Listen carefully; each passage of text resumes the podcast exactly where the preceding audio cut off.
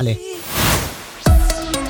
A due news. E in apertura vi diamo una notizia che darà speranza sicuramente a chi si ritrova quotidianamente sulle strade tra sopra e sotto Ceneri. Il cantiere per il rifacimento della pavimentazione della strada cantonale del Monte Ceneri, iniziato il 20 settembre dell'anno scorso, potrebbe finire prima del previsto. Come ci ha confermato Roberto Umberga, capo dell'ufficio della direzione lavori del Sopra Ceneri del Dipartimento del Territorio, grazie alle condizioni meteo nel periodo solitamente più piovoso o con nevicate a ostacolare l'attività, i lavori che sarebbero dovuti terminare tra fine 2023 e primavera 2024 termineranno a settembre dell'anno prossimo. Sempre a dipendenza delle condizioni meteo, il cantiere riprenderà solo tra marzo e aprile. L'ultima fase infatti prevede la posa di una nuova pavimentazione che richiede una temperatura di almeno 15 gradi. Ricordiamo che la tratta interessata del cosiddetto Ceneri Vecchio è quella tra il secondo tornante in territorio di Cadenazzo e il confine con la strada sotto la gestione dell'Ustra in territorio del comune di Monteceneri.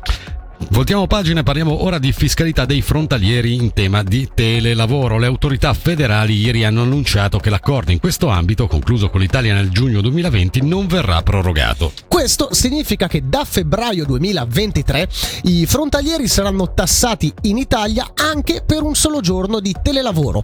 Per contro, in materia di assicurazioni sociali, il regime speciale Covid è già stato prorogato fino al 30 giugno 2023. Per la Camera di Commercio ticinese c'è una discrepanza e bisogna trovare una soluzione durevole in ambito di smart working, come stipulato proprio ieri eh, con la Francia. Sentiamo la vicepresidente Cristina Maderni.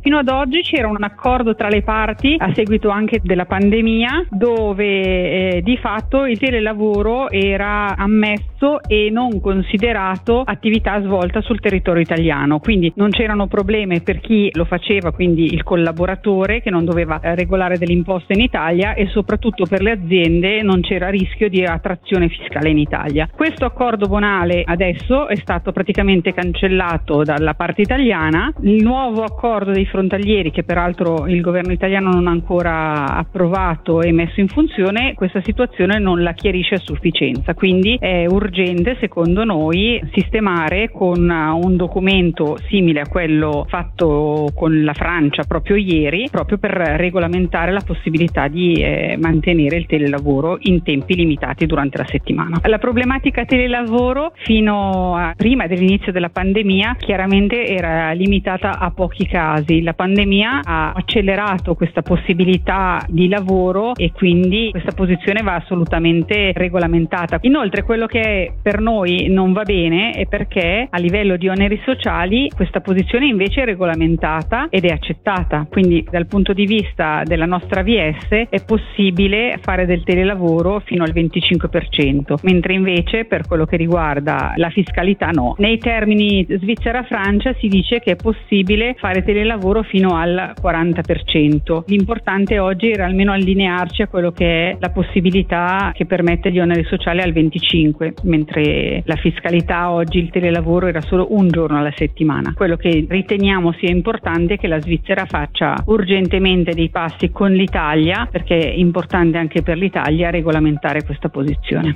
Rimaniamo in ambito professionale, i posti di lavoro alle nuove officine FFS di Castione saranno almeno 400 cui vanno aggiunti i già previsti 80 apprendisti.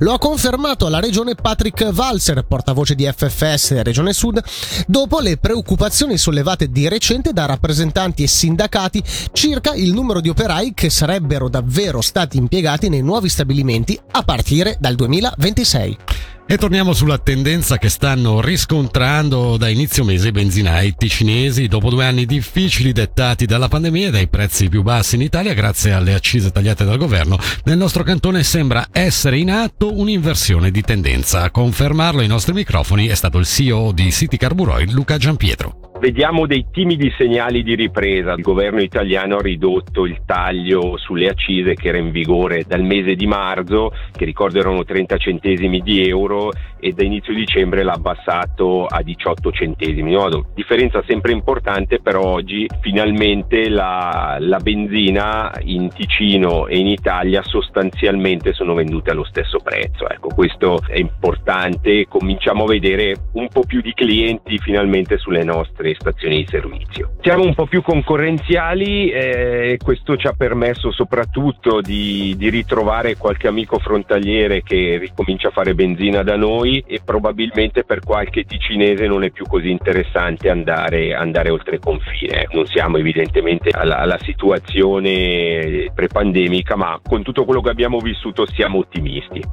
Infine, la sezione Ticino del Touring Club svizzero annuncia il nuovo direttore Filippo Tadini che sostituisce l'uscente Roberto Morandi. Quest'ultimo, dopo 25 anni alla TCS, dei quali 11 da direttore, lascerà la carica dal 1 gennaio 2023. A due news. Senti come suona il ritmo delle notizie su Radio Ticino.